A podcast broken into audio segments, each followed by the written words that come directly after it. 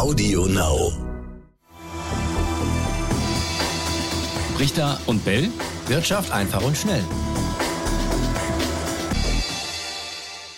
Und damit ganz herzlich willkommen eine neue Folge Brichter und Bell Wirtschaft einfach und schnell und wie immer mit dabei. Klar, darf nicht fehlen. Raimund Brichter, grüß dich Raimund, servus. Hallöchen, Etienne, hallo ihr da draußen. Etienne, du wirst es kaum glauben. Ich bin seit langem wieder mal in dem Aufnahmeraum hier im Kölner Sendezentrum. Ach, Und warte mal. Du wirst Schallplatte? Es, Schallplatte, diese Schallplatte von Rudi Schurike steht immer noch hier. Rudi Schurike. Ich find's ja wirklich genial, ist echt cool. Ich glaub's Und ja es nicht. passt durchaus zu einer Meldung, die wir diese Woche hatten. Da hieß es nämlich, die Schallplatten werden knapp, weil die Presswerke Mhm. nicht mehr nachkommen äh, die, mit der Produktion. Das heißt, die Nachfrage nach Schallplatten, die steigt schon seit zehn Jahren.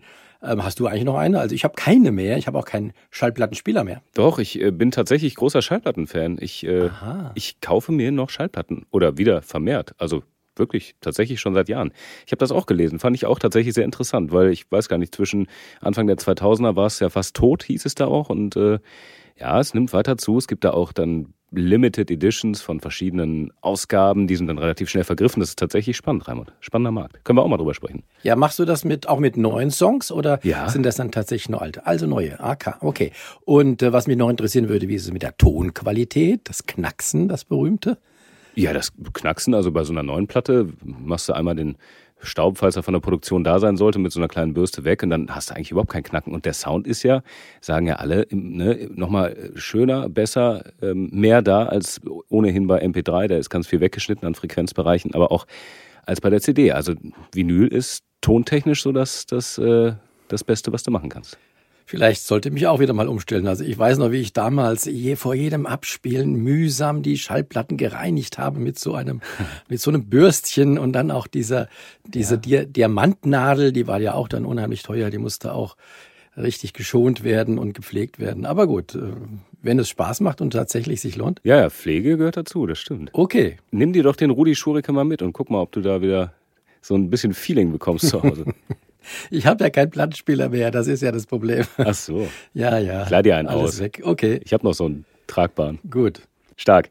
Raimund, wir wollten aber, obwohl ich es total schön finde, aber eigentlich wollten wir ja gar nicht über Platten sprechen, sondern über äh, Jackson Hole. Ja, wir haben es angekündigt vergangene Woche. Der große Impact war ähm, ja, mit Spannung erwartet worden und es ist tatsächlich so gekommen wie befürchtet. Es war ein Impact, also es hatte eine totale Auswirkung, was da am Ende von äh, Jerome Powell, dem äh, US-Notenbankchef, gekommen ist. Die Märkte sind nach unten gerauscht. Ähm, zum Wochenstart haben wir das auch noch gesehen. Was war da los? Warum haben die Anleger da so in Scharen verkauft und sind aus den, den Märkten geflohen? Äh, Das erinnert mich jetzt ehrlich an eine Schallplatte, die irgendwie äh, eine kaputte Rille hat oder so, die sich immer wiederholt. Und das ist ja auch so an den Börsen. Die Notenbanker sprechen was und dann reagieren die Börsen. Und so war es halt wieder am letzten Freitag. Ja, Jackson Hole, der amerikanische Notenbankchef, er hat eigentlich wenig Konkretes gesagt. Nur so viel, dass äh, die amerikanische Notenbank weiter stark auf Inflationsbekämpfung setzen wird. Und dann hat er noch gesagt, und das wiederum, das wird noch einige Schmerzen verursachen für Haushalte, also für uns alle, für die Menschen und für Unternehmen. Und daraufhin sind dann die Kurse nochmal richtig eingeknickt. Aber Etienne, auch darüber haben wir schon gesprochen. Vor zwei Wochen war es ja so, da waren tatsächlich wichtige Chartmarken erreicht und es bot sich wirklich mal an, für die Märkte hier umzudrehen. Das haben sie getan. Und jetzt geht's einfach mal über einige Wochen wieder in die andere Richtung. Auch das muss man als Hintergrund sich immer vergegenwärtigen, wenn man äh, von diesen täglichen Nachrichten sich nicht äh, äh, verwirren lassen will. Er hat ja auch gesagt, die Schmerzen durch die hohe Inflation, die wären ja im Prinzip noch schlimmer als äh, das, was dann jetzt quasi äh, vorübergehend passiert. Aber ist doch eigentlich gut. Das war doch das, was alle wollten, dass die Inflation bekämpft wird. Also warum diese Reaktion dann doch? Ja, weil man halt jetzt mit weiter noch höheren Zinsen rechnet. Und aber du hast auch völlig recht, irgendwann wird das sich möglicherweise auch wieder umkehren, nämlich dahingehend, dass dann ja die Wirtschaft abgewürgt wird. Auch das hat ja Paul ja diesmal auch eindeutig zugegeben. Er hat früher immer gesagt, nein, nein, die Wirtschaft, die läuft weiter, trotz unserer Zinserhöhungen. Aber jetzt hat er gesagt, na, das dürfte doch der Wirtschaft einiges an Kraft kosten. Und äh, dann und das wissen wir alle, wenn die Wirtschaft nicht gut läuft, dann könnten auch die Zinsen wieder fallen. Und dann geht's wieder andersrum. Warten wir ab, ob es soweit kommt. Wichtig ist jetzt tatsächlich, Etienne, ob im Lauf dieses Abschwungs jetzt, äh, der ja auch wieder typischerweise kommt, so im Spätsommer, Herbst. August, September sind ja die schlechtesten Börsenmonate und dann auch Anfang Oktober. Ob im Lauf dieses Abschwungs die Tiefstände aus dem Sommer, ob die halten werden oder nicht, und das wird die spannende Frage sein. Wir werden sie hier auf jeden Fall beantworten, aber erst im Nachhinein, nicht vorher. Und wir werden die Sache beobachten. Hast du die Glaskugel immer noch nicht gefunden? immer noch nicht, nein. Aber ähm, was heißt das eigentlich für Sparer? Ich meine, alle, die das jetzt so verfolgen, die Zinsen steigen wieder. Ist das was Dauerhaftes? Kann man sich jetzt wieder Geld aufs Sparbuch legen? Äh, das hängt äh, von äh, den Leuten ab, die sich Geld auf das Sparbuch legen wollen. Wenn sie damit hoffen, tatsächlich Zinsen zu kriegen, also auch nach der Inflation, dann mhm. muss ich Sie enttäuschen. Auch darüber haben wir schon geredet.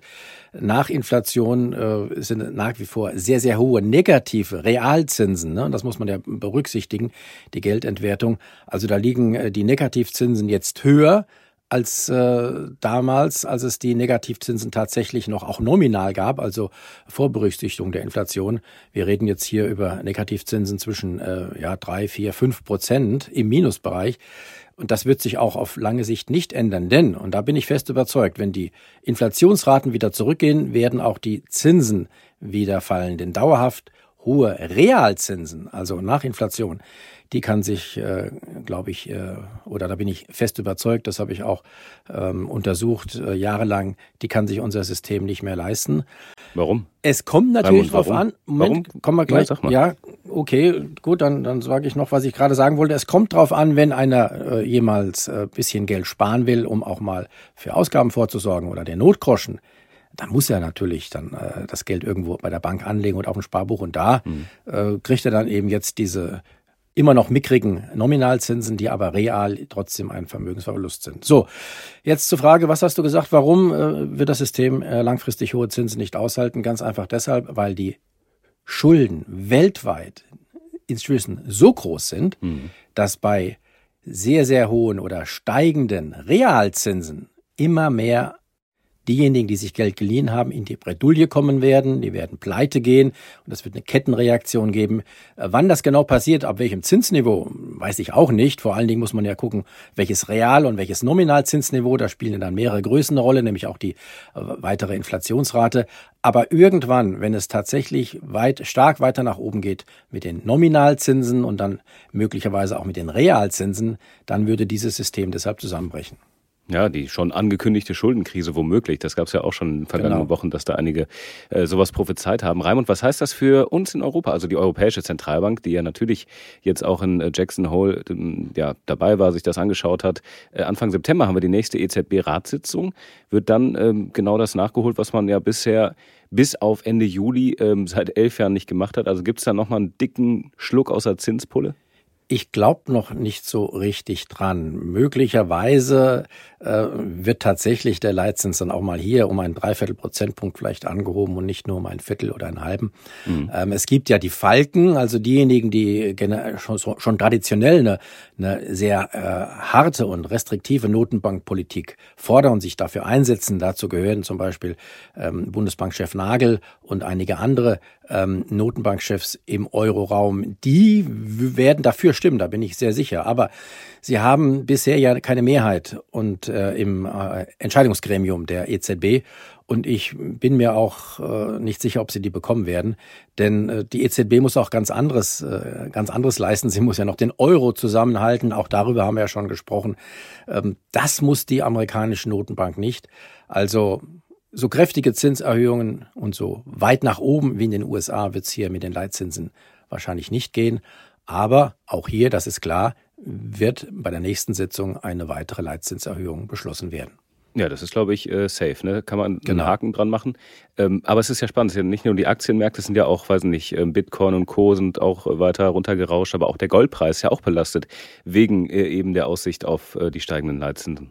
Ja, und das ist äh, sehr verwunderlich. Eigentlich muss, ist ja Gold auch eine Art Inflationsschutz. Ja, Krisenwährung ja auch. Ne? Krisenwährung, jetzt kann man sagen, ja, äh, die Zinsen steigen, aber sie steigen ja nicht real. Sie sind ja im Gegenteil, wir haben es ja gerade angesprochen, sie sind ja weit im negativen Bereich nach Berücksichtigung der Inflationsrate. Also eigentlich müsste der Goldpreis zumindest nicht fallen, eher steigen warten wir es ab. Also ich kann, ich habe dafür jetzt auch keine Erklärung, warum der Goldpreis äh, jetzt noch nachgegeben hat. Das ist selten, dass du mal keine Ja. Erklärung hast. Vielleicht habt ihr ja eine Erklärung. Ähm, ihr hört uns äh, hoffentlich gerne zu und äh, schreibt uns immer so schön äh, Anregungen an brichter und bellet.ntv.de. Wir haben noch ein paar auch in der Pipeline, die wir ähm, tatsächlich gerne noch ansprechen würden in der nächsten oder darauf folgenden Folge. Also auch diesmal gerne schreiben, was denkt ihr zum ganzen Thema Zinserhöhung?